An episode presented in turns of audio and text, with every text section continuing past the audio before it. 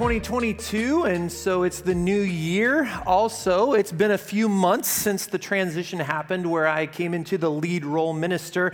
And so as the staff was talking through about what are series that we need to talk about, you know, just to share with everyone, we actually kind of came up with some ideas of we need to just let you know some things to begin with. And so, uh, nothing like scary or anything like that, but just to keep you informed. Uh, it's super important to be able to do that.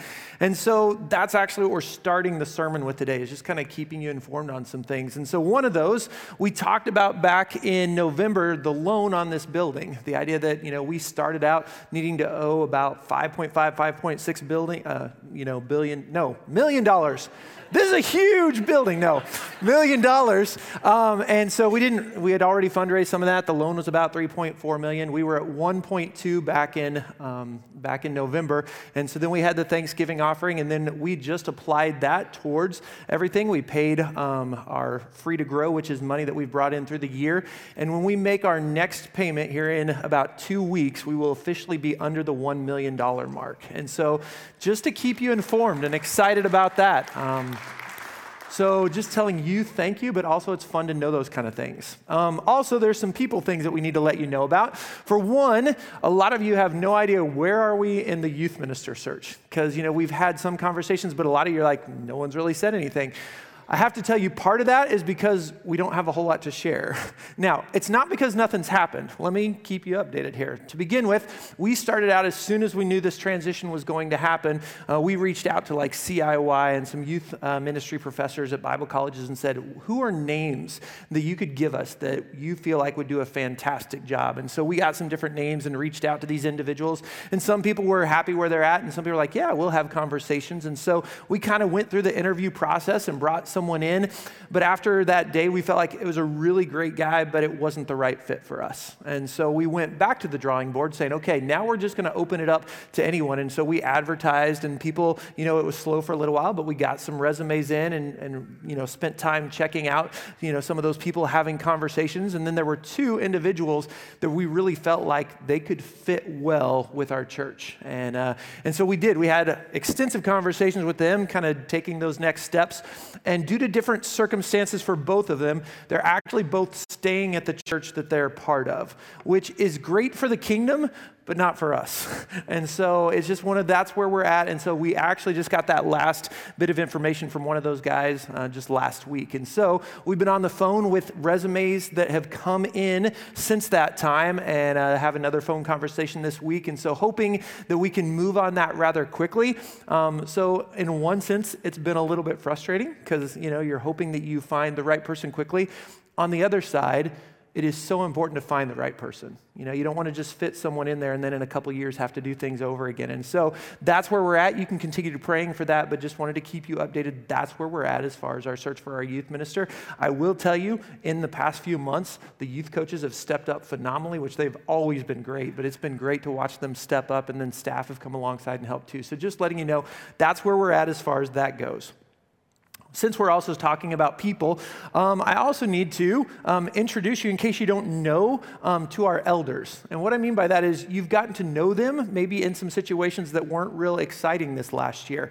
Um, but some of you don't know um, that our elders are actually supposed to be over certain families. And so up here is a picture of our five elders for this upcoming year, for 2022, and the families that they're supposed to be over, okay? And so that's depending on your last name. And so some of you didn't know that that's something that we do here. We're we're trying to even just be able to connect up with our, our members even more than what we've done in the past, but wanting you to know that that's what happens. Biblically, the elders are the leaders of our church. And so a lot of you know our staff, and you maybe have someone that you go and talk to about certain things, and that's totally great. But if there's anything beyond that that you're wanting to have conversations, then those are our elders. And so we'll talk about biblical eldership at some other time, um, but just letting you guys know that that's part of how our church runs. That again, some of you may not know, but they're actually over over um, the staff. And uh, what you might not know, too, is within the last uh, year or so, uh, they've chosen to come to a certain night every single month outside of board meetings, elders' meetings, just to come and pray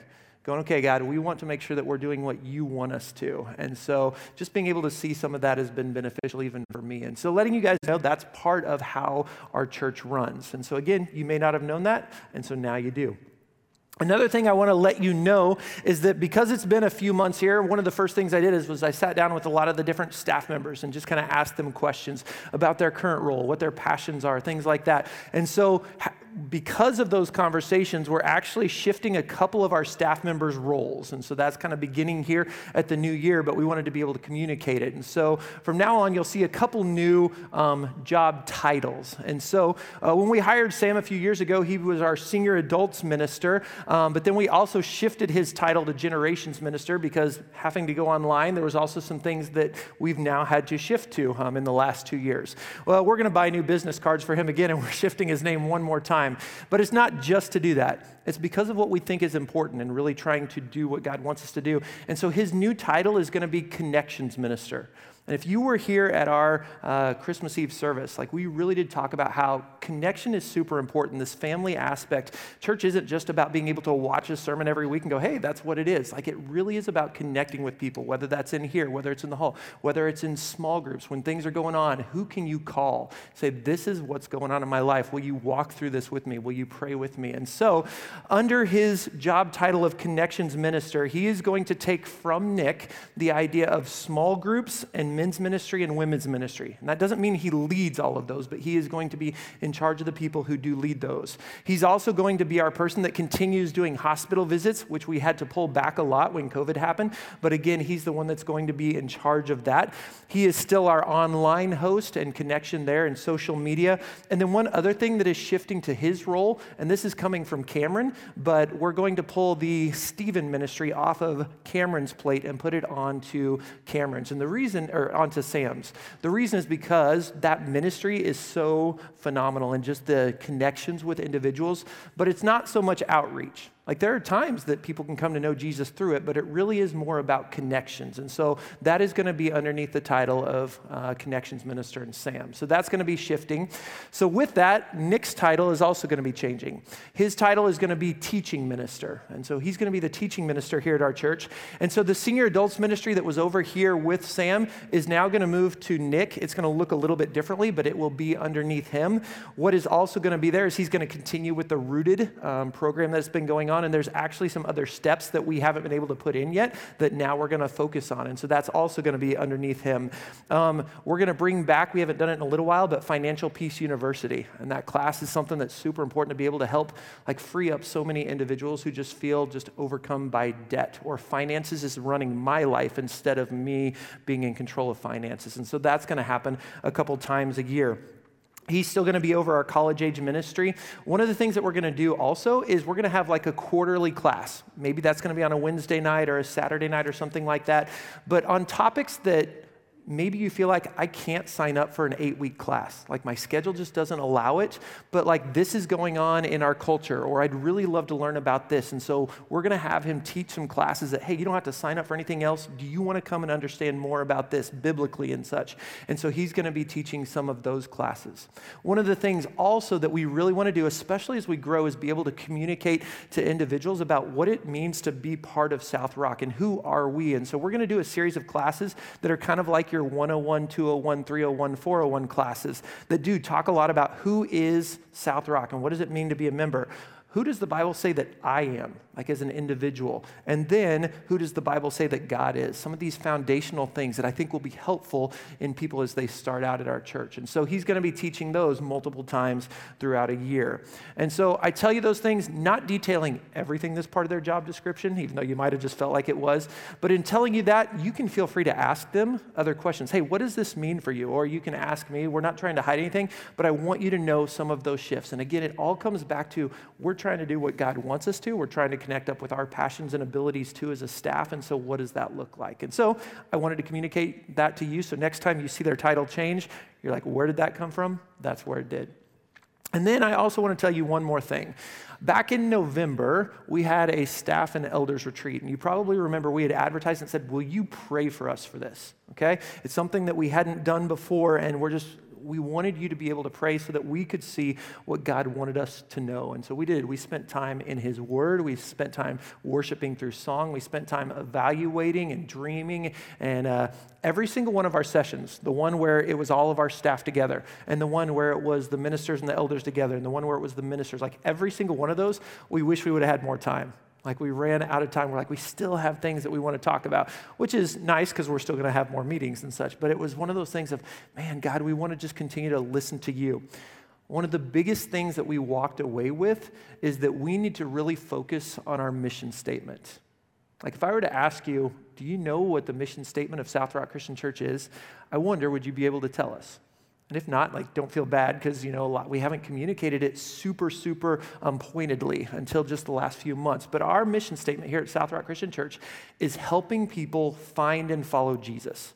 Helping people find and follow Jesus. If you're here at the beginning of the service, you actually get to see it on the video that, you know, counts down to the start of the service. But that's what our mission statement is. And you might kind of go, well, why is it important to have a mission statement? Well, it is important because we need to know where we're going and we need to be able to accurately evaluate have we been able to do that? And if you think about sports, like a lot of teams may have a specific mission statement, but you know, the score at the end of the game determines how you did. And especially when you get to professional sports, you often think through short-term goals, long-term goals to be able to achieve those type of things. Whenever you're in business, you know, goals and numbers often show how you did in a specific quarter, and each department should line up with the overall mission. And so even at church, we need to make sure we know what our direction is and be able to evaluate that. One, overall, but two, also in the individual programs. Like it can be able to say, it can be easy to say, hey, what does your church do? Well, we love Jesus. Okay, but how do you evaluate and plan with that? Like, how are we doing in those kind of things? And so, helping people find and follow Jesus really is our mission statement. Let me look at that word find just for a moment. This idea of find. Before anyone can have a relationship with Jesus where he is the one who transforms us, we have to start that relationship. We have to start that relationship. But the good news is that Jesus has made that possible for every single one of us. I mean, the gospel message, and not a whole lot of verses, but here's some. Maybe you've heard this first one in John 3:16. That simply does say, For God so loved the world that he gave his one and only Son that whoever believes in him shall not perish, but have eternal life. Maybe you know this one from Ephesians chapter 2, verse 8. It says, For it is by grace that you have been saved through faith. And this is not of yourselves, but it is the gift of God. Or even 2 Corinthians 5:17 says, Therefore, if anyone is in Christ, the new creation has come. The old is gone, but the new is here. Jesus came to rescue each of us, which we could not do on our own. And after accepting and after believing in him, you and I, we are made new, completely new. Like he actually came in search of us so that we might find him, that we might believe in him, that we might come to know him, and in doing so, that we might love him. So, what are we supposed to do with that as a church? Well, Matthew chapter 28, verses 18 through 20 say, Then Jesus came to them, and he said, All authority in heaven and on earth has been given to me. And so, therefore, go and make disciples of all nations, baptizing them in the name of the Father, and of the Son, and of the Holy Spirit, and teaching them to obey everything I have commanded you.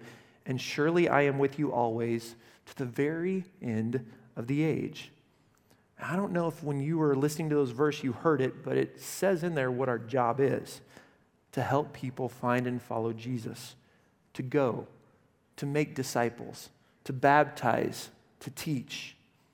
You see, the church, if we're doing what we're supposed to be doing, it's been said the church is supposed to be a hospital for sinners and not a museum for saints. We must, first and foremost, continually help people find Jesus. This last week in my own devotion time, I've been studying the word awake. And I'm doing a book and it picks different topics. And so I've been looking at these different scripture verses or different things written outside, pointing back to scripture about this word awake. And it's been focusing on this initial, initial awakening to Jesus, like when we come to know him. But then also this constant awakeness, these moments when I realize God's presence is closer to me than I ever even imagined. And Robert Mulholland Jr., he wrote that spiritual awakening, it can be gradual or it can be radical. It can take place through everyday events or in an extraordinary experience. It can be one focal experience or a whole sequence that finally falls together for us. You see, finding Jesus doesn't look the same for every single person fact, if you talked about in this room, hey, your story of how you came to find Jesus, you would find that there's a lot of different answers to that. It's why one style of evangelism or even one program doesn't work for everyone. Paul said in 1 Corinthians chapter 9 that he had become all things to all people so that by all means possible he may win some. You know what? We want to echo that. Now, that doesn't mean we change who we are, but it does mean that we use different methods to continually share the truth of Jesus and the truth of the gospel. This idea of find and finding Jesus. Mulholland Jr. also wrote that spiritual awakening can be both a comfort and a threat. And here's what he means it can be a comfort because we have this sense of awakening to deeper realities of who we are and who God is that we never would have had without Him. However, it can also be a little bit threatening in the fact that we recognize maybe that we aren't who we once thought we were, or we realize that God is far more than we ever could have imagined. But you need to know that the journey that comes after we find Him, from that moment on, it is amazing if we don't just stop here at finding him. If we don't just say, yep, this is enough. Like if we continue to follow him, what a story each one of us has. And so, no matter the initial feelings that maybe you had as you searched for Jesus or how you found him, finding Jesus, choosing him, is what each of us were created for. Now, some of you in this room and maybe online, you wouldn't classify yourself as a Christian yet. You know, some of you, many of you would, and I want you to remember back to the days before you chose him. And I wonder, in those moments, did you or do you right now know that something's missing? Like you maybe not you're maybe not even able to say what it is, but you know that something is incomplete in life. And maybe you're not even searching, but maybe that's where you are or where you were before you found Jesus. Maybe for some of you, the way you felt or the way you feel right now is that, you know what, I think life is great the way it is. Do I really need God? Do I really have to answer to someone else? And maybe that's the feelings you've got. Maybe some of you were or are desperately looking because it seems that nothing else is meeting the need that you have. Nothing else has worked. And maybe in your life you've like, and I've tried it all but there's nothing else out there. Finding Jesus, it looks different. We all approach it in different ways. And some people will even find God, but they still have trouble following him because of differing reasons. And maybe it's, well, I just don't know that I know enough yet. Like, I feel like I need to know more. But the truth is, you do not have to know everything before you choose him. In any relationship, human relationship, you don't know everything about the other person before you start that. Sometimes people feel like, well, I've just done too much in my life. Like, I am too far away. How could anyone want to be around me, especially anyone who knows everything about me and God who is perfect? And yet, the truth is that no one is too far gone from Him. Or maybe it's even the flip side. You kind of feel like, well, I'm a good person. Uh, do I really need God? And yet, the truth is that no one is too good, that all of us still need to be saved. I really like something that I heard a few years ago at Bible college. Some professor was talking through this idea of people who don't believe yet, and they say, I don't call them a non believer, I call them a pre Christian. They just haven't chose Jesus yet. And I was thinking about that life and those of us when we before we chose Jesus that our life really is kind of unrighteous. The idea that there is sin involved because we're still not living for Jesus. And even people who are like, "Yeah, but I'm still a good person." There's still this self-righteousness that I'm still living for myself and not for him. And all of us need Jesus to be saved, but the gospel message is that he came not only to redeem you, but he came to redeem all of you, to make you a new creation. Finding Jesus. It is an important part of who we are because if we never find him, we can't follow him. And so, this mission statement, helping people find and follow Jesus, as followers of, the, as followers of Jesus, as the church, we help people to be able to find and follow him. Now, hear me, I didn't say we make people find and follow him. You and I cannot do that. That is something that only the Holy Spirit and that person opening their heart up to Jesus can do. But we can point people in the right direction. And as you and I begin to follow Jesus, it's not a check the box thing, kind of like Sam spoke on last week. It's not a, okay, I found him, and so now I'm following, check. What's next? Check. You know, it's not a look, I've achieved it, check. You know, it's not a look at me, check. That's not what following looks like. Instead, it's all about what Christ has done for me. And so I choose to draw close to him and allow his power to continue to work in me to change me over the rest of my life. But if we're not careful, we're not careful, we can reduce our Christian lives to a weekend worship service and an occasional Bible study. But following Christ is so much bigger than that. You see, faith in Christ has implications for every area of our lives, for every day. It's been said if your religion hasn't changed your life, then you need to change your religion because truly following Jesus is life changing. But it all starts with accepting the gift and entering into that relationship with Him. And so, as a church, our mission is to help people find and follow Jesus. And we do that by showing love and by showing grace to people. We serve them expecting nothing in return. We forgive even if we are right. We speak of Jesus and what he's done in our own lives. We remember to be humble because none of us are perfect.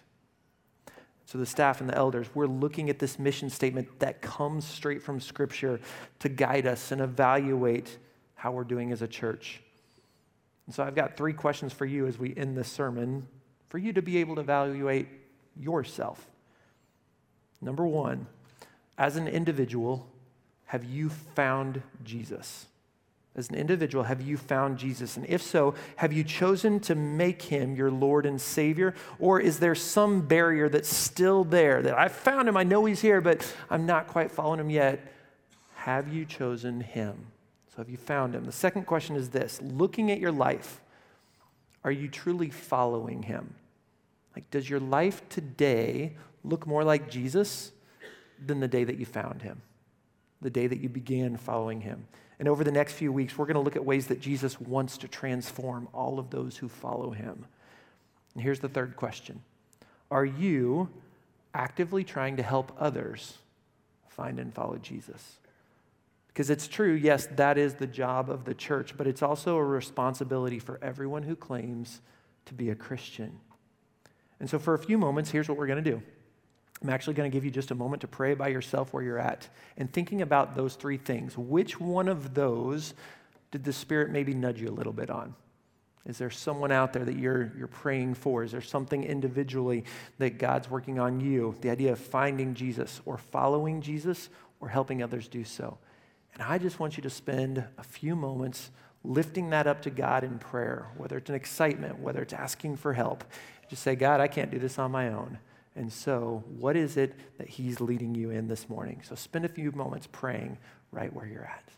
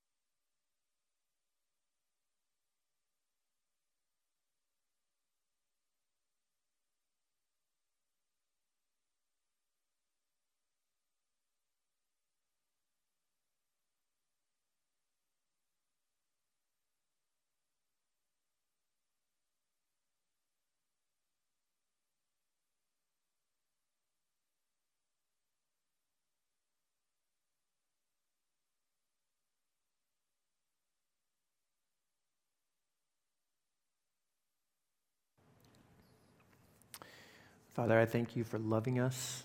Jesus, I thank you for coming to save us. And Holy Spirit, I thank you for coming to live inside of us that we'll never be alone. God, I just pray for us as a church to be able to truly live the way you want us to and to be able to carry out your mission. And it's not a thing that's ever done, but we continue doing so. God, help each of us in our own lives as we talk about finding you or following you or looking out for others who need to know you and your love and experience life. So, God, we want to follow after you. And I am thankful for all you've done and all you will continue to do.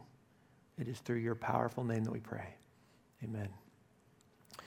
We're going to continue with our worship service, singing praise to Him and coming in communion with Him. But if there are things that you want prayer for with somebody else, then I'd encourage you to go to one of our decision points during this set next song. And maybe today is the day that you find Jesus. You've been looking as like, I'm making my decision. I'm ready to start following after him. If that's you as well, then I encourage you to make your way to a decision point or to check with Sam online. For the rest of us, let's stand and sing.